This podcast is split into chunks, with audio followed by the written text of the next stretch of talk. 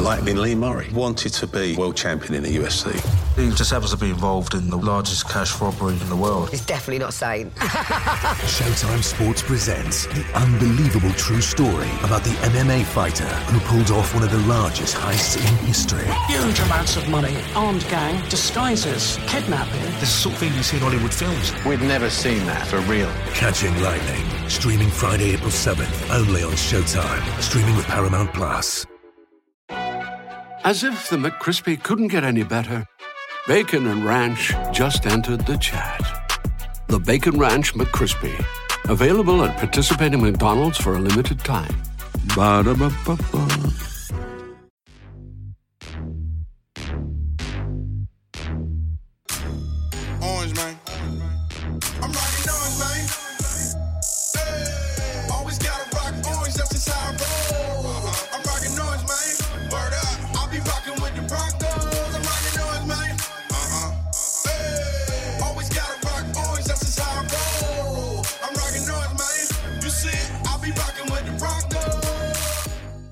All right, welcome back, or welcome to the uh, Orange Weekly pregame podcast. It's um, getting harder every week, David. I don't know about you, but man, like I'm, I'm still into it. I still love the Broncos. I still think we can turn this ship around. But boy, the uh, I don't know, the optimism is getting harder and harder to find. And uh, you know, after an 0 and 4 starts, especially heartbreaking like last week. You know, I felt like we had the game.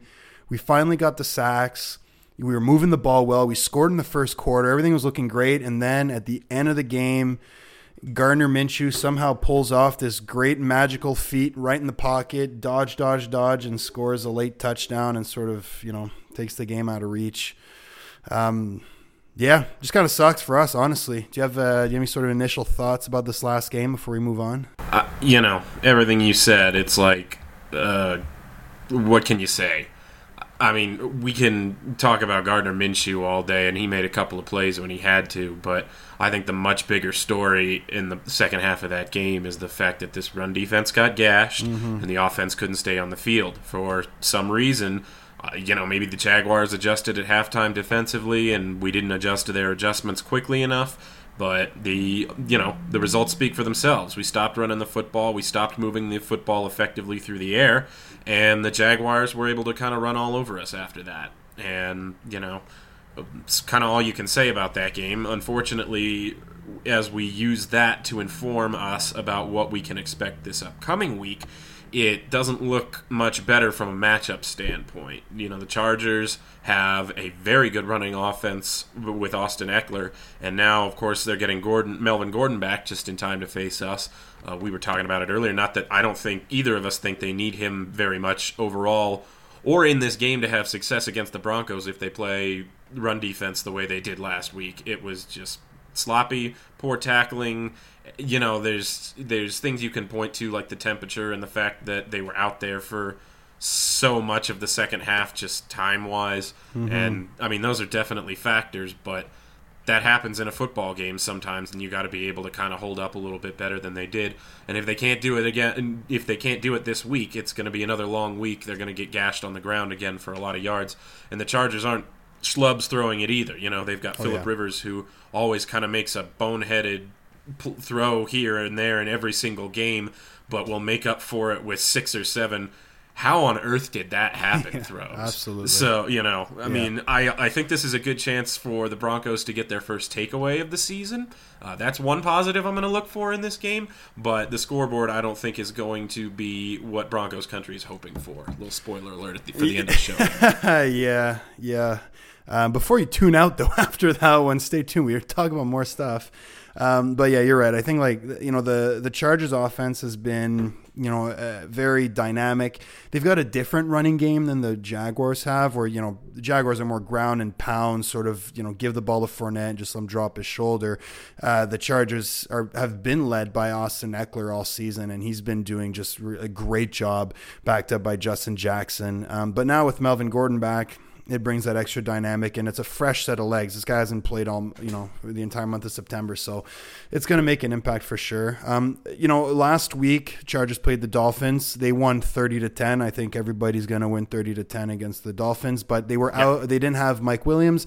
They didn't have Travis Benjamin. It was um, you know Keenan Allen and company, and you know I could tell that the passing game just wasn't what it was. Now I, I'm expecting Mike Williams and Travis Benjamin to come back for this week. Um, so, you know, th- this passing offense is going to be, again, quite dynamic. Um, the one advantage I do think we have coming into it, though, is, you know, we finally got sacks. You know, Von Miller was, you know, he got two sacks. Bradley Chubb had one, but my God, heartbreaking out for the year. Like, you know, we were chatting during the game, and I thought he went down with a cramp. It just looked Yep. like some cramp, and oh, he'll be back, whatever. And yeah, torn ACL. Just um, it sucks. Devastating. Just for any player, and especially for Bradley Chubb. Like he was, you know, a, a promising, promising run defender. He was going to be one of our guys this year. Um, that really sort of took the lead on defense. But man, it just, yeah, just sucks. Really. Yeah. So, And- do, do you know big, if you uh, know get well soon? Yeah. Bradley Chubb, because man, this team is going to be a different team without you this season, and and like you said, one of our d- young core players for a long, long time. So hopefully, hopefully he heals up well and is back to form next year. Um, but man, yeah, just devastating. And how this defense is going to look without him. Mm. Uh, he said he played such a big role, like you were saying, in, in being one of our better run defenders Yeah. this season. Even though that pass rush, which finally got going this last game, like you said, uh, hadn't been there all. You know, except for in spurts, you know, he he'd been more consistent in that arena than Von Miller had certainly. Um, but before both of them broke through against Jacksonville, but I think you're right. Their their offensive line in in Los Angeles is just an issue, kind of like us, that they just haven't totally figured out for it feels like a decade now. Yeah. It's just kind of been Los Angeles slash San Diego is a great team. Can they overcome this offensive line? Yeah. So you know we'll we'll just have to see if we can get to the quarterback a little more. If you can get to Philip Rivers, he's a guy that you can cause some turnovers. He'll he'll fumble the ball. He'll make a snap decision and throw an interception. Uh, you know, just tossing a ball up that he shouldn't. Uh, so if that pass rush is effective, I think you're right. We can we can turn that into an advantage.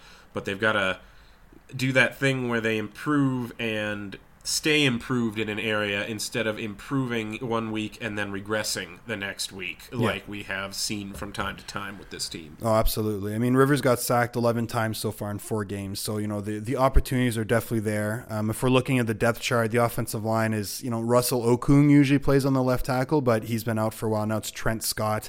Uh, Dan Feeney at left guard. He's been around for quite a while. Mike Pouncey's been a, a good center in this league for a while, too. Uh, Michael Schofield and then Sam Tevi, who, you know, so across the board, this is just a, a, a very average offensive line. So I think we definitely have a huge advantage there. Um, but yeah, overall as as a team, the Chargers are you know they're two and two. They're you know kind of hot and cold. They, they've lost to the Lions, a very tight game, which is surprising. Like the Lions have been doing really well this year, um, surprising a lot of people. They kept up with KC, and nobody expected them to. So you know the, a very interesting team uh, to look at. And then uh, they also lost to the Texans, twenty-seven to twenty. Um, so you know their wins came against the Colts, thirty to twenty-four, week one. You know it was an overtime game, so it could really could have gone either way. Week one's always a lie, anyways. And then they beat the uh, the Dolphins thirty to ten. So uh, you know. I honestly think the Chargers, you know, their record shows two and two. Eh, They could easily be one and three at this point, with the only win coming to the Dolphins uh, against the Dolphins. So, and honestly, if we look at it, we could be a two and two team as well. We lost two games to last second field goals, so we're only a few seconds away from being two and two. So, you know, we're not, you know, making excuses or whatever at this point, but it's it shows that, you know, honestly the Chargers and the Broncos were not far away from being in the same place. We're a few seconds away from having, you know, the same record if, you know, if not a, a better record than the the Chargers. So, you know, although we I, I think the Chargers may have the better overall team at this point. I think the you know us the Broncos will still put up a challenge here. This just to me feels like maybe a bit of a trap game for the Chargers. Um, you know, we, we really want to win. And it just it, it might be coming around this week. We got to stay sort Yeah. of optimistic on that end. Um, but uh, but yeah, you know, overall, you know, we're playing in Los Angeles too. Although the stadium for the Chargers is, doesn't really give them much of a home field advantage, so it's you know th- there's not much oppor- uh, opportunity on, on that front. So Yeah. um, you know, I'm, I'm I'm a little bit undecided as to who might win this game at this point. We still have a bit of time before I make up my mind, but um, interesting matchup though, nonetheless. It is. It is. And I'll tell you, I appreciate optimism and I am generally all for it. But right now, sitting at 0 and 4, I am at a point where, in my mind, it's like go win a game. Mm-hmm. You know what? If if you want me to pick you to win a game, go win a game. Prove it. Yeah, show me something because you have shown me that you can look really good for parts of games. And that is not a recipe to win all the games or any games in the NFL. Uh, it's a recipe to look good for a few quarters. Yep. And that's what they've done so far, and they've succeeded, eh, succeeded in shooting themselves in the foot much more often than not. And that, for any other reason, eh, before any other reason, is why I think they're sitting at 0 and 4. And until they show me they can overcome that, eh, you know, like I said, go win a game or yeah, I'm not gonna I'm not gonna be picking you for a lot of games this season. It's just it's Yeah. gonna be rough a rough season. I'm gonna watch all the games because I want you to win them, Yeah. and I know you want to win them too, Broncos players. N- n- the none of you that are listening, I, I'd love for you to win these games. I know you want to want to win. I know you want to win more than I want you to win, but show me. Yeah. Yeah, and it really Yeah. comes down to that. We're at the point of the year, and that's like a quarter of this season has already gone by. Believe it Mm-hmm. or not, it's already a quarter of the year done. And you know, I, I was reading a, a stat. No, I saw a stat on TV on over like last weekend's game, and it showed like, you know, there's been zero out of 25 teams or whatever it is. No team has made the playoffs after an 0 4 start. Start. Yeah. But however, uh, like since like 1992 or something, which was the San Diego Chargers, believe it or not, who started at 0 and 4 and they made the playoffs all that I time do ago. believe it. Exactly. Yeah. Who you know who would have thought? But uh, Right. Yeah. You know. So uh, at the end of the day, it's it's really hard to make the playoffs from this point. So sort of the priorities change. You know, at this point in the season. Um, you know.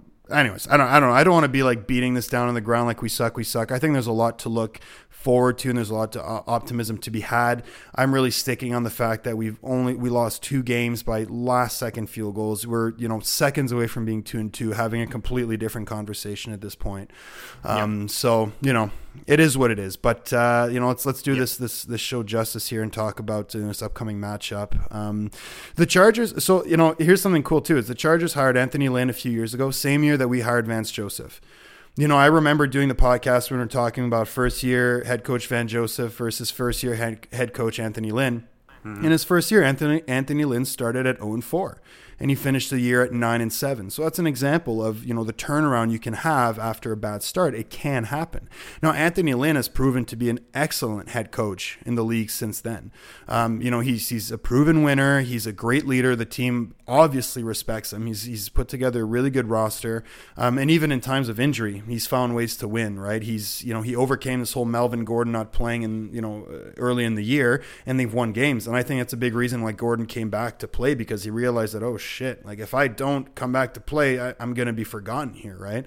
Because Ekeler's been doing such a great job. So, you know, Lynn is, um, yeah, overall, he's doing a great job. He's, he's got a background as a running back coach.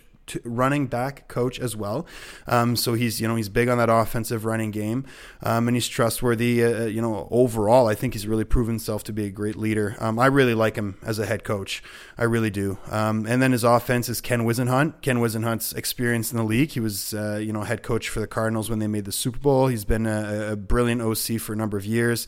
And then defensively, it's Brad, uh, Gus Bradley, who was the head coach for the Jaguars in their porous years not that long ago, before the Doug Marrone era. So you know, but still a good defensive mind. Honestly, the Chargers defense has been pretty stout. Um, you know, when you're looking at this team overall you know, either coach or, or player, what is, uh, you know, whatever it is, um, you know, what stands out to you? What's what's the sort of thing that uh, for any fan to really look out for? Well, I mean, the obvious answer on the defensive side of the ball has got to be their pass rushers, right? Yeah. You, you've got Ma- Melvin Ingram and Joey Bosa, and that's as potent a combination as you're going to find in the AFC. And that's including uh, when Bradley Chubb is healthy. Um, it's it's tough to keep those guys contained. Uh, you know, I'm gonna be watching Garett Bolles pretty closely for this game. You know, he had two weeks in a row with no holding penalties, uh, which is not to say that he has not had that he has had great or flawless games those two weeks. There have still been plays that have left me wanting quite a bit from him. Uh, but if that, you know, if he can continue at least to keep the those that those holding penalties out of his game, that's going to be something to at least look forward to him building on, you know, especially against pass rushers of this quality. If he can do that in a game like this, I'll be impressed. Uh, you know, the Broncos, you know, for all the Sacksonville hype last last week, we didn't allow a sack. Uh, that didn't mean we didn't allow pressure. Uh, Joe Flacco was under duress quite a bit, but they, he got the ball out quickly, um, and the offensive line was able to give him time enough to make some plays, especially at the end of the game there. Uh, just, you know, not enough and not consistently. So I, I'm just, you know, that's what I'll be really looking for is if the Broncos can have sustained offensive success against pass rushers of this quality. There's definitely no schlubs in that secondary either in Los Angeles. It's a pretty good group back there. You guys got you got guys like Desmond King and Casey Hayward back there. Um, you know they lost. Oh gosh, now I can't remember his name. Derwin James. Derwin James. Yeah. Thank you. Uh, lost him for the season earlier this year. Was uh, I think before the season even Oh, yeah, started preseason, yeah. which yeah, which is a huge blow to them because man, he's going to be a great, great player for a long Oh, time. it's a huge blow to football. Like that guy was Yeah. insane. He's he, he's slowly becoming that premier safety. It's really sad to see him, you know, go down so early. But man, he is like he makes an entire defense what it is. He's that identity. Yeah, good If- for if us you though. If you remember watching Troy Polamalu in the days of the, that defense, similar type of impact Mm-hmm. to your defense. Absolutely. So yeah, it's it's a crushing blow to them to have him gone, but I don't think they have taken that many steps back on the defensive back end there. There may be matchups there that we can exploit, you know, as far as Courtland Sutton, I'm really you know, I've been a guy a fan of his all season long and the way he's progressing, if he can go out there against another good defense on the back end, he didn't play badly against, you know, he scored two touchdowns against Jacksonville. He played very well against Green Bay as well, and that's uh, you know one of the better secondaries in the league. So if he can go out there and show me production again against a big time secondary, it's going to just improve my opinion of him all the more and make me excited for one more offensive building block that we have going forward. Absolutely. There's, you know, that's what I like about the Broncos. There's a nice core of young players that are coming up on offense, and and so finally, yeah, I mean, finally. how long have we been begging for one of those? You know, Exactly, and it's finally coming along. So it's it's really nice to see. And uh, yeah, the Chargers defense is you know a great unit. They've got a good coach. They play a great system. Um, they're they're interesting because uh, they did this a lot last year, where they played with seven DBs on the field, um, and they would bring their DBs in as linebackers quite often to sort of match up against these like mobile quarterbacks and these sort of like spread offenses that we're seeing. Um, but that was heavily used because Derwin James was able to you know how can I say like make up for a lot of gaps and mistakes and limitations of other players. He was such a presence that he, you know just him being on the field occupied enough sort of space um, that it, it made it possible to have extra DBs and, and smaller bodies to cover the uh, you know the, the the receivers and the running backs and the gaps. So with Derwin James being out, you know I haven't seen that as much this year, uh, but nonetheless, like they've got uh, an outstanding core of defensive players. Like their whole starting unit is you know fantastic. Just you know Bosa and Ingram alone are just great players. And then at linebacker position with Thomas Davis, he uh, he's been playing for the Panthers for a really long time. He's a great linebacker. He's you know up there in age, but he's still fantastic. And Denzel Perryman's a good young linebacker too. So um, you know it's overall a good defense. Um, I still think that you know we can put points up on this defense. They're not Yeah. immune. They're not the best unit we face this year. Like you know, please, we we almost beat Chicago Bears, and that defense is much better. We um, well, we didn't almost beat the uh, the Packers, but still the Packers. held in for a yeah, while. yeah, exactly. We had a chance, but I mean, with Aaron Rodgers, like how far can you go? And then even turn Jaguars. in Packer territory. I we're not going to go back that far. I don't get into that again. Yeah, exactly. And uh, anyway, so even like the Jaguars, like we put up 24 on the Jaguars, which was the highest amount of points we scored this year. So, you know, if, if we honestly, if we look at it, like, you know, we scored 16 week one, 14 week two, 16 week three, and 24, you know, so it's, we're finally kind of going up in our ability to score. Um, so I think it's going to really help out I really like Yeah. how Scangarello is able to, you know, evolve his offense from week to week. I'm not seeing the same things sort of coming along, you know, over and over again. There's new stuff, new players are being put into the fold. Like Noah Fant had a great week last week. Um, Yep. You know, he's looking good. He's finally coming into his role, I think. So, uh, you know, overall, I think our offense is getting better. Our defense, I think, got weaker because Bradley Chubb got hurt, which, you know, let's not get back into that. But, um, you know, so I think that's a bit of an advantage for the uh, Chargers offense, just given their again their their playmaking ability. Like Keenan Allen's a top receiver in the league Yeah. right now, if not the top in terms of receiving yardage. He's got three touchdowns on the year, um, and he's just like awesome. Um, Yeah. But the thing is, we play these guys twice a year usually. So you know, people like uh, uh, Chris Harris is used to seeing them. Todd Davis is used to seeing them. Right? We're we're used to the the, the, the sort of you know Philip Rivers led offense. Yep. So there's there's you know a lot of work that can be done against this team, and I think that we can match up really well against them. I just think that right now they have a lot more momentum than we do, a lot more confidence than we do. You know, I don't think any of their players are talking about stuff like oh, only 13 weeks left for me. You know, I think that they're really fighting for you know at least a wild card spot in the AFC. Um, so you know, uh, in terms of overall mentality, I think the Chargers have an advantage. But I think you know, physically, pound for pound, in terms of X's and O's, I think we can match up very well against this team. Honestly, Yeah. you know. I, I agree. Um, I think there are certain matchups that are definitely favorable on paper. Um, our running backs uh, against those linebackers, like you mentioned, Thomas Davis, uh, Dontrelle Inman, you know, guys who are, uh, you know, good linebackers, especially, you know, Inman's pretty got some good speed. Uh, but you know Davis, I don't know uh, if I like the matchup of Thomas Davis versus Philip Lindsay. If I'm uh, if I'm Los Angeles, I think that one is definitely in our favor. Or even Royce Freeman, I think can definitely cause problems for those guys in the passing game. Uh, one thing that actually, I mean, I was just kind of baffled at in the Chargers, or I'm sorry, in the in the Jaguars game was how we got away from the run game in the Yeah. second half. You know, and it was you know, when I look at Philip Lindsay's stats, you know, Royce Freeman was not having that great a day. Royce Freeman was kind of grinding a little bit, but that's his style. You know, he kind of has to grind for a little bit, wear the defense down, bang around in the in the middle there until you've got those guys so tired, and then you can bust a you know 10, 15 yard jaunt on them. Um, but Philip Lindsay was having a day. Nine carries, 53 yards. He did have a long carry of 28, which skews the stat a little bit there, but he was definitely not getting stuffed at the line every time. And their team only had 16 rushing attempts all game. I, you know that versus 38 for Jacksonville. Uh, I would have expected that number to be much closer to even than it actually was. Yeah. And I am hoping that they do not completely abandon that facet of their offense this upcoming week like they did last week. Uh, even in favor of that short passing game, unless the the the Chargers just absolutely stone the run, I would really like them to kind of come out and establish that early and stick with it throughout the game. We've seen this team can be a successful ball control offense. Last year, last week they moved the ball really well through the air too, i- at, at times. So we can we've seen they can do everything in spurts, like you said, and I I really do like you. Um, I'm really enjoying watching the Scangarello offense come into play a little more every week. Yeah. Because I think what you're seeing is the players just get a little more comfortable in the scheme, and that's why you're seeing it come together a little bit every week. Uh, the play, you know, they just know their assignments a little bit better on certain plays. He is opening up the playbook a little more and adding new wrinkles as he figures out which guys he can trust to be in the right position.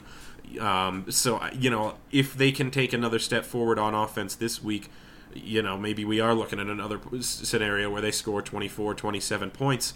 Uh, will it be enough to to win a game? I'd like to believe so, but you know, we we talked about that earlier. I'll believe it when I see it. Yeah, exactly. You know, I- the Chargers scored 30 on Miami, which again, I, it's you, that's a that Mm-hmm. Most game's people are going to score 30 on Miami. And most people have Yeah. already, right? So then Yeah. they, they put 30 up on the Colts in week one, you know, and 20. So, like, honestly, the, the Chargers aren't this high powered offense or anything. It's not like we're, it's not like, you know, when we're talking, we're going to talk about the Chiefs in a few weeks where it's like, how, how do you stop them from putting up 40? You know what I mean? The Chargers are just in a position where they're a good, solid, balanced offense. Um, but back to this like running issue with the uh, against the Jaguars there. You know, remember in the third quarter how the Jaguars came out of the ball and they had the, the ball for like eight and a half minutes. For Yeah. most of the quarter, they just held on to it, and I think that played a part in you know I think the offense was cold cold for the Broncos when they came back in. And I think there's a certain sense of like we need to get points on the board fast as opposed to just let's get back to our game plan. So you're right because we need to stay balanced. I think our strength, especially in a zone offense, the one that Scangarello's running, you have to run the ball. If you don't run the ball, you can't play action. You can't do the motions. You can't do a lot of stuff. It really limits you. So you have to run the ball, even if you're down. Even if the clock is ticking, Yeah. you have to run the ball. You have to stick to that because it just keeps the the defense off balance, right? And that's, I mean, and they weren't down. You know, they're still up 17 to 10 at that point after the after the Jaguars come out and score in that opening drive that took, like you said, forever.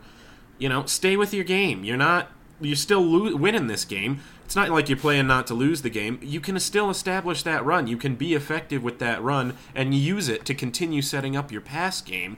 And they just they just decided to pass to set up the pass. Yep. No, it's it's a rough one. I think it's a case of you know out coaching yourself, like doing too many Yeah. adjustments at halftime, and like some it's you know first time offensive coordinators. It's you know it's a learning process, and like they're they're figuring out as they go. But it's um yeah, it's it's just really tough to see the growing pains. You know, it's like watching a Yeah. teenager or a toddler trying to learn how to walk. You know, you're just like, Yeah. ah, come on, figure it out. But you know, eventually they will. It's um, it's in the it's in the stars for sure. Um, you know. I want to say the Chargers don't have a, a huge high-powered offense, but I'm looking at the stats now, and Philip Rivers is third in the league in passing yards, uh, behind Matt Ryan and uh, Patrick Mahomes, and and uh, Keenan Allen is number one in receiving, 452 receiving yards. So, you know, it's uh, they're they're a good team. They, these two are a really good duo, and I think this is going to be the key to really shutting down this offense is shutting those two down. And if we can Yeah. get like a Chris Harris matched up on Keenan Allen, I think that you know, even though Chris Harris might be a little uh, checked out of the season, I think he's still a good player, and I think he still can put uh, you know a good matchup up against Allen. Yeah. Oh gosh. Yeah. I that's I'll be watching that all day. Mm-hmm. Uh, you know, Chris Harris has not had a great season up to this point. I don't think. Um, he let Davante Adams get by him for a couple uh, last week. Uh, you know, he let uh, you know some. There was a I think a DJ Chark completion that I kind Yeah. of I remember was being was being on him. Uh, it's you know he's kind of mixing in a few more of those, allowing big catches along with a little bit of vintage Chris Harris here and there. So I'll be interested to see if he can hold up against Keenan Allen. Uh, just one note: I think I said Dontrelle Inman earlier when I was referring to a Chargers linebacker, and I meant Denzel Perryman. Uh, so I could see how that's, made that mistake, It's, yeah, it's no close. Gordon Minshew, but I wanted to go back and uh, Yeah, we go should- back and We should bring that. up. We need to let everybody know that uh, we fired Jared last yeah, week. no, because he's that's why he's no longer here. Yeah, Yeah, you, you'll no longer be hearing Jared on this podcast. he kept on saying Gordon Minshew instead of Gardner Minshew, and then I don't know. We called so- it Minshew Gate. It got real ugly behind the scenes at Orange Weekly. Oh, it was bad. Uh, yeah, and lawyers came yeah, into Jared- play. So, but we Jared's had to let not him go. been asked not to come no, back. it's okay. Yeah, it's it's Yeah. fine. I mean, I'm sure he'll survive. He was a founding member, but you know, who cares? You make a mistake like that, man, you're out. It's you gotta over. go. Yeah, Yeah, this is a football podcast. it all is. There's a no nonsense right here. All right, it's a no Absolutely. nonsense environment. No BS is what we do here at Orange Weekly. It's it's not just on one show. And on that note, we're excited to get Jared back next week, hopefully, and uh, bring back that dynamic. Hopefully, uh, you know, if anything, he makes us look good, right? He does. I yeah, feel like so. absolutely. We are much better in comparison once we are putting these audition, you know, auditions together for our future podcasting careers. We can say, listen to how good we good we listen, you know, listen to how good we are against this monkey. But uh, you know, Oh man, I'm sure he's off taking care of something on the desk on the decks of a ship. I, yeah, somewhere, you know, mopping Yeah. or something, whatever he does as chief, or you know. Absolutely. Anyways, I hope people know we're joking. I hope they do. You know, I think we love do. Jared. We do absolutely to death, and uh, and he's you know obviously the most talented one one among us. Yeah, So, but if he mis you know pronounces another name or makes another mistake, then he's definitely fired. You know, That's we, it. It's you know no nonsense, right? We got one strike and then you're out. We like Yeah. to be you know we like to be forgiving on this show, but we're professionals here. Oh yeah, Let's get it going. yeah. Loose term on professionals. Oh my god. Um, Right. So Asterisk. Yeah, big asterisk. Um, so you know what? Something else I want to talk about is you know sort of looking at the first quarter of the season. Um, we talked a little about a little bit about this before we got going here, but it you know where are the problems coming from? You know, like I, I this has been bothering me for a little bit. Like we've been doing this show for like yeah, you know, this is our third year doing this. Um, this is my third year, anyways, doing like the pregame podcast, and it's sort of been the same theme year after year. There's a lot of hype and a lot of optimism early in the year, and then as the year goes on, there's just it, it just seems like something's going wrong within this whole culture. Um, you know, at, for the last couple years, I'm like, yeah, it's clearly Vance Joseph. You know, and and it was like Vance Joseph was causing a lot of issues. His culture wasn't very good. It, it just it wasn't working. We got rid of him. And now with Fangio, like I'm still I'm still a big believer in Fangio. I think he can put together a great roster. Scangarello's offense is getting better every week. Like there's a lot of optimism, but man, an 0 4 start, it's just uh, it, it's heartbreaking and it, it's hard not to sort of look at the hard facts. And um, you know i want to get your sort of opinion or your your ideas as to where do you think these problems are coming from? Like why is it that we just can't get over this hump of mediocrity? Yeah. And looking back over those seasons it's just it's problems that look the same, eh, but when you go back and really dissect them, they're a little bit different. Mm-hmm. Uh, you know, for a, a, few years there after Peyton Manning retired, it was quarterback play. It was Yeah. was really the sinker, and then it was you know now now we've kind of transitioned from that to finally having at least a league average quarterback. And now it's a whole new crop of problems that some of them resemble old problems, some of them don't. The, the offensive line, like we talked about a little earlier, hasn't been stable at all during that period, and Yeah. even before then, when when Peyton Manning was here, the offensive line was never one of those groups that was going to win any awards. You know, Yeah, yeah, Um, but the, you know there was always an elite part of the team then. And, and since then, you know, we've been relying on the defense to be that elite part of the team. And unfortunately, the guys who were elite have gotten older, and the guys that they've re- drafted to replace some of those guys that are no longer with the team didn't pan out. So, what you've got to look at when you, I think, you have continued follies, you know, continued areas on the team where there's just not improvement. At a certain point, I'm afraid you do. You have to look at the general manager because it's his job to assemble a roster and assemble a coaching staff and put that make that product come together. Well, not make it not make it come together, but have that product be able to come together on its own and coalesce into a team and go out there on the field and actually win. Yep. You've got to get guys who can do the things that you need them to do to win football games and if the team's not doing it consistently especially for a myriad of reasons if you know if it's one thing that you can really point to and say it's coaching. They just haven't gotten the right guy in there. I mean at a certain point that's got to show out. It mm-hmm. can't just be coach the coaches can't coach and the players can't play but it's only the coach's fault so we'll just keep replacing coaches. Yeah. or it's the coaches can't coach and the players can't play but it's only the players fault. We'll just cut these players and get new players. Yeah. At a certain point you've got to look above those guys and say who's bringing these coaches and players together and why isn't it working when you're when they're doing it Yeah. um, that's really what I'm looking at. And, you know, I think the last two draft classes for Elway have been better, but the ones before that are, uh, I mean, I don't think it's uh, uncharitable at all to call them bad. I think Well, a desert wasteland is the most accurate description that you can look at. You know, you've got Von Miller and Derek Wolfe and um, Exactly. yeah, I mean, I, I'm not doing justice to everybody, but outside the 2018 and 2019 draft classes, there's not more than five guys that I can say these are average NFL starters. Yep. From any of those draft classes, first round to seventh round, there's just not a lot of them. And you know, we make a lot of hay about Elway's free agency, but since that, you know, storied free agency of 2014, where we got you know, Demarcus Ware, Aqib Talib came, you know, outside of that, we really haven't. You know, this year's big prize free agent was it, now the highest paid right tackle in the league, and we're still, you know, He's- we haven't seen him in a couple of weeks. Yeah. Yeah. you know, where he's on the injury report is questionable this week, so at least he's back at practice. Hmm.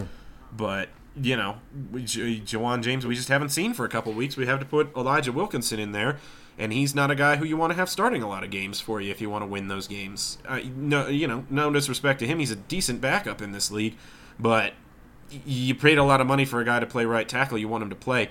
You've just got to have these free agents and these draft picks pan out. And if they're not, you, you've got to look at the top. Yep, and I I agree. I mean that's that's sort of where I start to see the issues sort of like you know come about because you know if we look at er, uh, early in Elway's career as a GM here is for year one eight and eight no problem. Year two they bring in Peyton Manning now. You know, Peyton Manning was the most coveted free agent in the last God knows how long, like probably ever. Like he, everybody wanted a piece of Manning, right? And Elway managed to get him in, and I thought he, I think he managed to get him in because of you know Elway's a quarterback back in the day, and it was the culture, Mm-hmm. and it was you know things worked out, and the team was kind of together, and it worked out. But listen, like Peyton Manning will make any team better. Yep. Peyton, you put Peyton Manning on the Miami Dolphins of today, and I guarantee you they win games. Like it's it, it's it's just that, right? So I think we've been attaching a lot of Elway's success to Manning. Like I did, you know, the quick math, and anybody can do this to check it out. But Elway with Manning has a 50 and 12 record, and Elway without Manning has a 28 and 40 record, and counting.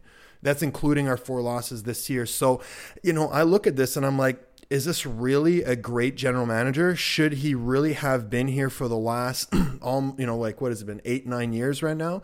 Or are we just kind of stuck on the name and the fact that the success with Manning was sort of masking the fact that he's making mistakes? Because I'm looking at the draft classes right now, and since he came in 2011, like Von Miller was the you know second overall pick that year, but it's Von Miller we're talking about. He was guaranteed to be an outstanding player. You know, he's just one of these guys, right? And then after that, you know, we've got Derek Wolfe, and then after that, it, it- you know, early second round, and then after that, Sylvester Williams. Nobody from the 2013 draft class is still with the team. And then you know, Bradley Roby, Cody Latimer. Mu- Who are these guys from you know the the years before? Uh, Shane Ray, Ty Sambrailo. Um, you know, after that, Paxton Lynch, Adam Gotsis, you know, then Garett Bolles. I go on and on, right? The last two years have been nice, but it's only been two years. It's hard to tell. Um, the draft class last year, I think, was fantastic. Bradley Chubb, Courtland Sutton, Royce Freeman, um, even Isaac Yiadom. He's had a hard start this year, but he's still, you know, decent player. Josey Jewell, like DaeSean Hamilton, like these were good players, and it finally looked like a great draft class. This year with Fant, Risner, and Lock alone, I think makes up for a great core. But the f- five years before that, it's just miss, miss, miss, miss. And it's really starting to catch up to him because, you know, I think the Peyton Manning effect was such that, you know, a lot of players like, you know, the uh, Demarcus Ware and Aqib Talib and Wes Welker and, you know, uh, who, who was the, they had a great left tackle for uh, a number of years there too. What was his name? Ryan Clady. Well, they drafted Ryan Clady in 2008. You know, it was part of this, this crew, but um, nonetheless, like I'm trying to get to is that, you know, Peyton Manning makes your team look great and Peyton Manning also attracts a lot of free agents like you know, Demarcus Ware probably went to finish career there because Peyton Manning was QB. Aqib Talib probably wanted to play there because Peyton Manning was QB. Elway played a part in it for sure, but the Peyton Manning effect was really strong. And so, you know, I just can't I can't overlook the fact that Elway just has so many misses since that time and even during that time that we just can't God, we can't ignore this anymore. Like, look at how has he fixed the quarterback position by Joe Flacco. Joe Flacco is 45 and 45 as a starter in his career. He is the definition of average. You know what I mean? So it's not we're not going to get much farther than average with Joe Flacco. Now he's an excellent football player. He's a professional player. He's won a Super Bowl, Super Bowl MVP. I'm you know I'm not taking away, eh, taking anything away from his career, but at the end of the day, where he is now is average. And what have been our QB solutions since then? Paxton Lynch, Trevor Siemian. Um, you know, who am I missing here? There's got to be some names I can look up or whatever it is. But Uh, the Mark Sanchez experiment. the Mark Sanchez Uh, experiment now with Drew yeah. Lock. Like Drew Lock Don't was forget Case Keenum last year. Case I mean, I Keenum. forgot Case Keenum well, last exactly. year. Yeah. Look how much they paid Case Keenum last year, like a two-year, thirty-something million dollar contract. Like what? And like Drew Lock was, you know, he was projected first round, and he dropped to the second. It's a good value pick, but the first thing we hear about, you know, during camp was that he doesn't look like a QB. You know what I mean? Like why? Why are we putting these? Like it just you know, and, a guy like Gardner Minshew, Gordon Minshew, Gardner Minshew, that falls all the way to the sixth round and performs this well. I mean, a lot of teams missed on him, but still, like, there's just something missing within this front office that just doesn't scream championship. organization anymore. And Well- you know, Yeah, no, at a certain point, you're you're setting your team back. Absolutely. You know, those uh, you can sign whoever you want to in free agency, but the draft is how you build a team in the mm-hmm. NFL. It always has been, and it always will be. And if that, if your guys, you know, if you sign stars in free agency, but your depth is terrible because you can't draft guys, if you miss on guys in the second, third, fourth, fifth rounds, you're not going to have a football team. It's why we've been so terrible on special teams the the last few years, because that's who who plays special teams for Yep. you is your fifth, sixth, seventh round backup linebackers and backup running backs and backup tight ends, and we don't have good players at those positions Yeah. because we missed on draft picks. And it's uh, gonna be it's it's one of those kind of self fulfilling prophecies. You've got a GM who can't draft, so he drafts players who are bad. So he gets to draft higher, so he gets to you know look Yep. really good for having a high draft pick and getting that one right. And then he d- misses on the rest of his draft picks, and he has a bad team still. It's it's at a you know it's you got to give there, and especially at the quarterback evaluation, like you were saying, you can't miss that consistently at that position in this league. Yeah. you can't have guys like Paxton Lynch, like Case Keenum, starting meaningful games for you and expect that you're just going to walk away from that with winning records in the season. You've got to hit on a draft pick. I- You know, I, I thought that trading everything that Kansas City traded to get Patrick Mahomes was crazy at the time. I thought that was going to be a move. Yep. You know, that's why I really prayed that it didn't work out because if it didn't work out, then I could pan them for not only getting a bad quarterback, but for giving up a ton of stuff to get a bad quarterback. But credit to them. You know what? They trusted their evaluation system. They paid what they had to pay to go get their guy, and he's going to be the MVP candidate for the next 20 years in this league. He's And yeah. so, he's he's the, um, the LeBron of the NFL. at This, but but I mean, like with you know, I think a lot of teams projected Mahomes to not be. You know, they project him as a project or whatever. Like Yeah, he, absolutely. it is what it is. But at the end of the day, it just goes to show that like there's something missing with Elway's evaluation sort of scheme, right? Like last year, I mean, with Bradley Chubb at fifth overall, I don't think we expected Chubb to be there. I think most people thought that Cleveland was going to take take Chubb Mm-hmm. at four. Fine, Chubb falls to five. You have to make that pick because he's a great player, but. We've also, you know, Quenton Nelson was right behind him. I think Quenton Nelson is going to be a better player than Chubb for his entire career.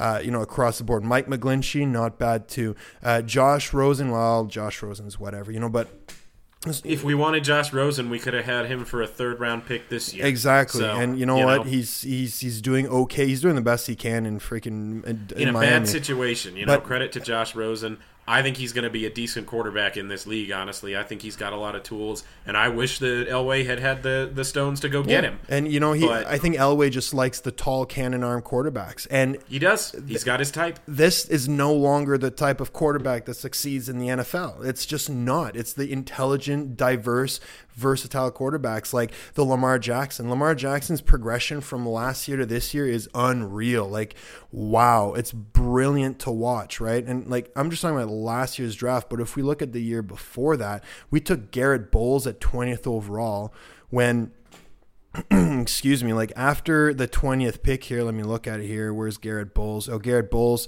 Um, you know, I don't know. There's a lot of players here that could have Tre'Davious White, great player. TJ Watt could have, if we had TJ Watt, we wouldn't need to draft uh, Bradley Chubb. Like, you know, of course, you know, we're talking in hindsight, and it's easy for us to sit back here on our nice chairs and, you know, complain about uh, Elway's decision making. It's not an But easy I- job, but Yeah. I'm sorry, but to miss consistently year after year after year, especially at the quarterback position, is just like driving me nuts. Like, And they, and that's it. You know, and the Garett Bolles especially was just a panic pick. You know, Yeah. we had nobody Yeah. at- to play left tackle for us that season, and he was Oh. the highest guy on the on everybody's boards. And you know, it was him or Ryan Ramczyk. He was really being talked about closer to, to between the 25 and 28 range, but he wasn't going to be there the next time the Broncos Mm-hmm. picked. And yeah, you know, they took a position of need and they reached for it. They did. And Yep, and that's the result we're getting. Um, and it's you know it's bad enough if you do that one one season if you make that mistake once.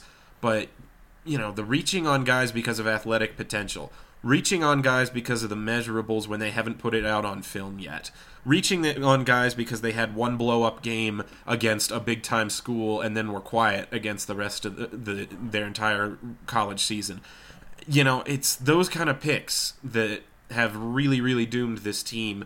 And you know, guys like Demarcus Walker who are fighting for roster spots and maybe getting chances because of injuries to other guys are just showing us that there's just limitations to that kind of drafting. And we've got to see a little bit more of the philosophy that we've seen the last 2 years. Because unfortunately we can, you know, this is an exercise in academic discussion, but the reality is John Elway's not going anywhere until I think they pick they until at least Drew Lock either pans out or doesn't. Yeah, and uh, Drew Lock could be his saving grace if he comes through. And I mean, like, I know I'd like to recant a few things I said. Like where where the Broncos have been drafting the last couple years, there really wasn't any elite talent at quarterback available. However. No. Look No. at the teams that have the elite quarterbacks right now. They made moves, aggressive moves to get them. Carson That's what Wentz. I'm saying. The Eagles paid a fortune to get Wentz, and it paid off. They won a freaking Super Bowl.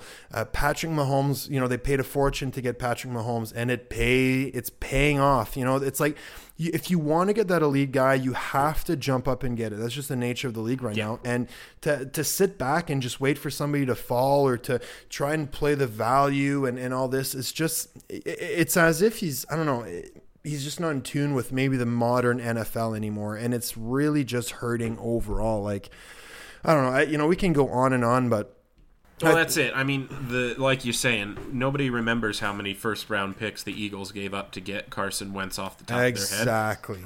And nobody remembers off the top of their head what the Chiefs gave up to get Pat Mahomes. Exactly. right? When you hit yeah. on those guys, it doesn't matter what you paid. Exactly. Because you've got because your franchise quarterback is priceless. You cannot measure a franchise quarterback in first round picks. That's why none of them are traded once they become franchise quarterbacks. Mm-hmm. It just it doesn't happen. So, you know, if you're gonna find a guy that's really your guy, who I don't care if he's the first overall or second overall prospect on the entire draft board. If you have to give up three first round picks to go get him, go get him. If you think that's the guy who's going to lead your franchise for the next 20 years, do it. The problem is, I don't know if John Elway, if I can trust John Elway to pick that guy. Oh, yeah. you know, I- it's yeah. that's you know, and the Dolphins right now. There's two ways to do it. You can do it that way, the find your guy and go get him way, or you can do it the way the Dolphins are doing, which is just tank And collect picks tank for and- Tua, yeah. and do it without shame and do it without apologizing. Yep. And you know, Yeah. we are not the Broncos are not doing that. For all all we complain about how they're doing this season, they're in every game. They're competing their asses off, and they're going to continue to do it. And uh, we can at least be thankful for that. For them putting trying to put a winning product out on the field every week, even if they can't get it done. Um, but that being said, if you're going to do what John Elway wants to do and quote win from now on unquote, uh, you've got to be able to you've got to be able to succeed at the quarterback position. Yeah. You've got to get a guy who will be your franchise cornerstone. And it's too late, too early to know if Drew Lock's going to be that guy yet or not. But bringing this full circle a little bit, I think if he's not, then that's that's the end of the Elway tenure in Denver. I, I, I, it has to be. There has to be a point where it just changes because, like, I'm sorry, but a great player does not make a great manager. It's been proven time and freaking time again, but these teams seem to think that it's the success factor. Like, other than Ozzie Newsome, there's very, very few great players that become great managers. Like look at, you know, Doug Pederson was a backup quarterback in the NFL. Now he's a great he wasn't a star player. He was a backup quarterback. Um Jason Garrett with the Cowboys. And I think Jason Garrett's the biggest wet towel in head coaching in NFL. Like and he's, you know, he's pretty um pretty close to uh, what's his name, Jerry Jones up there. If you catch my drift, so you know, I think that it, it, you know he was a backup quarterback nonetheless. Still, so what I'm trying to say is that you know the star players don't come in and make great coaches. Like if that were the case, if that's the way it should have worked, Wayne Gretzky should still be a great head coach in the NHL today, but he's not. He had his chance with Phoenix and it failed because it's just like you know and this is just we see it out in, in the real world. We see it like academically too. Like this is the stuff I'm, I, I do in my day-to-day life and it's just r- proven that it doesn't like great talent as an athlete does not equate great talent as a coach or a manager. They're two different worlds. But you know with a name like elway with the notoriety that he has within the community and the organization listen it's like it's going to be hard to, to, to let him go now. How do you want to tell your, your best quarterback ever, the, the face of your entire franchise's history, to, yeah, sorry, we're going to move on from you? You know, it's hard, right? It's just not an easy thing, but it's, you know, they took a gamble. It worked for a few years, but I think it worked because of Peyton Manning, not because of John Elway's team building capacity. I think it worked with Peyton Manning's ability to freaking lead anybody to, to, to wins and to championship bursts, you know? So it's, it's just. If I'm uh, John Elway, uh, what I'm doing now and for next season is building as good a team around Drew Lock as I can, starting with the offensive line. Yep. Get use two or three high draft picks in this draft. You're going to have them. You know, you're Yeah. going to have guys that are that are going to be available to you. But what a- yeah, um, what about when the, the- offensive line, the tackle class, especially this year, is better than it has been in a few years. Thank God, yeah. So yeah, absolutely. So you know, you're going to have a probably a top ten draft pick this year again. Go get a premier tackle. Don't fuff around with Garrett. You know, 25 year old rookies. Go get a guy like that, and then you know, get another reliable guard in the second or third round and go from there. You know, you've got a great offense. If you solidify that offensive line, really, really solidify it, you have a really good young offensive oh. core Oh. on this team for Drew Lock to use. You put him in there in his second year, you start him, and you see what he's got. Yeah. And if he doesn't have it, then that's it for you. Yeah. And if he does, I mean, you put him in the best position possible to succeed. If he succeeds, great. Then you've saved your job. Yeah. That's what I do if I'm John Elway. And we'll see how that plays out. You know, I'm, thank goodness I'm not John Elway because man, I do not want that job for love or money. I sure as heck couldn't do it. Yeah. It's hard enough to sit here on the uh, on a podcast and tell him how terrible a job he's been doing already. I sure couldn't do it if I was him. Uh, Yeah, no, it's but- it's it's tough. Like we're we're, we're complaining here, but I mean he's he's Yeah, I'm oh, sure yeah. he's doing the best he can. I'm just at a Sure, point no, where it's like course. your best isn't good enough. But here's the thing: if we're drafting in the top five, there's a lot of good quarterbacks coming out this year. I'm thinking about Mm-hmm. Tua at uh, from Alabama. I think Miami's going to take him first overall. We got Justin Herbert too from Oregon. He's Yeah. been and he's exactly the kind of guy that Elway likes. He's like six six. He's got a great arm. He's insanely accurate. He's got all this great stuff. Um, Yeah. You've also got uh, this love from uh, I forget what school he plays for, but you know, forgive me. Anyways, there's there's a number of quarterbacks coming out. So if we're sitting there in an early pick and these quarterbacks are available, and he doesn't pick one, what you know, uh, like yes, getting good offensive linemen absolutely matters. It, it makes a, an absolute difference, and we have to do it. But the fact of the matter is, offensive linemen aren't coming into the NFL prepared to play at a high level because the college game is completely different than the NFL game. But what we've seen is that you know these young QBs have found a way to navigate their way to early success in the NFL. I mean, year after these last couple of years, it's just going to show that you know these QBs can succeed, especially from these spread offenses. So, mm-hmm. do we make that decision to go for a young passer, or do we just skip on all that and try to build a team around Drew Lock? You know, I don't know. I don't know. I think what you may see is it, it, it may depend a lot on how the end of this season, the final s six or seven games go. Um, if there's, you know, if there's no hope, if Joe Flacco has regressed, if, you know, if you start Drew Lock in some of these games because you've got literally nowhere, excuse me, nowhere to go but up, um, and you see enough out of him that makes you say, yeah, I want to build around this guy next year, or you see enough of him to say, no, this isn't going to be our guy. We need to start over again. Yo, I mean, especially if you're at that if at that point uh, on the win losses column, you are going to be thinking about a top five pick, like you say, and you may be in line to pick one of these high quarterbacks. If you're up there, uh, you may have to make that decision. So you may want to see what Drew Lock has now, evaluate as much as you can Yeah. over the last few weeks of the season. If that's going to be a guy you think you can legitimately build around, or if it's you know, like I said, you know, if you have to tear down and start that all over again. yeah, and you know, imagine that uh, these moves happen early. We get a new GM for next year. What's going to happen? Going to get a new head coach. Going to get a new culture. Going to start all over again. So, Yeah, listen, it's gonna be rough. And I don't want to. I don't want. I don't necessarily want to move on from this coaching staff right No. now. Is the thing. I think there's a lot of a lot of potential in this coaching staff.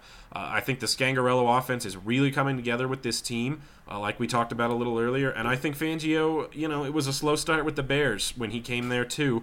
Uh, it, once he gets some, you know, that personnel in place that really runs his scheme, it's a lockdown top five defense in the NFL you know, with guys like Malik Reed out there playing edge rusher instead of Bradley Chubb, it's going to look a little different. That doesn't mean they're not going to have success at times, but uh, until then, it's not going to look like a top unit in the NFL. So, um, but like I said, I'd I'd like to see more out of this coaching staff. I just don't know if I need to see that much more out of the general manager. Yeah, no, I agree. But uh, man, I just really need to talk about that. So Yeah. thanks for hearing me out. Uh, lots complaining. Get that for- vented a little bit. Yeah, um, you know, listen, it, what happens happens. You know, we'll see how the season progressive progresses. We can start winning, and you know, we'll forget all about this discussion. But uh, you know, at the end of the day, I think that you know the the true issues are starting to shine, and the, Yeah. the real source of the problems that we've been having is really starting to come into fruition. And um, Yeah.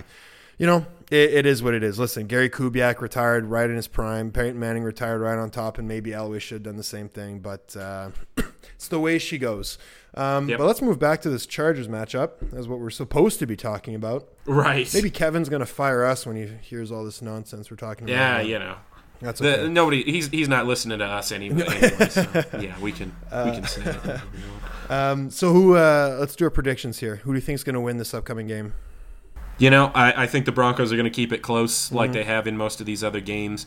Um, like I said, show me you can win a game, and I'll believe you're going to win a game. Until then, I'm going to call it 24-17 Chargers this time. All right, Yeah. 24-17 Chargers. Now, you know what? I've I want to call Chargers, but I've got this weird little gut feeling that says I shouldn't. I should go for the Broncos because there's I don't know, there's just something telling me that this could be the week. So I'm going to pick the Broncos, but I'm going to pick a 24-23 win for the Broncos. I think this time around we get the last second field goal and we win. That'd be nice. That'd be I would love it. I'd be real excited about that. Yeah. Just Yeah. let's see what happens. Yeah, I mean I called the Broncos to win last week and damn, it was close, but You- know, it is what it is. You were almost right. Yo, like I think even I forget. I, I'd have to go back and listen. I'm pretty sure I said Broncos would score 24 too. I've been on it this year, but anyways, um, this is also uh, a time here for the rest of our Orange Weekly staff, or you know, I think it's just uh, just Jeff and Tanner this week. So let's hear their predictions. What's going on, Broncos country? It's Tanner Lee and Jeff Ryan from the Orange Weekly Post Game Podcast. Oh, our Broncos are on four, going to the Cracker Jack box of a stadium out in L.A. I think the Broncos uh, are competitive this game, but unfortunately, I like uh, Philip Rivers and the Chargers, thirty to seventeen. Yeah, you almost read my mind there, Tanner. I think we are going to keep this close as well for about three quarters. Um, and unfortunately, um, a big turnover with lack of turnover production ourselves bites us in the end. We lose my prediction 31 17. Okay, man. So, uh, any closing thoughts? Any remarks? Anything you want to say to our, our avid listeners? Man, just if you're listening, thanks. Because, man, it's been a tough season for everybody here at Orange Weekly. It's been a tough season for everybody who loves the Broncos. But you're a dedicated fan if you're coming back and listening to us every single week. And we really do appreciate it. We don't do these shows without you guys. So Amen. thank you very much, and stick with us because we'll be here through thick and thin for the rest of the season. Uh, go Broncos! Go Broncos! Orange man,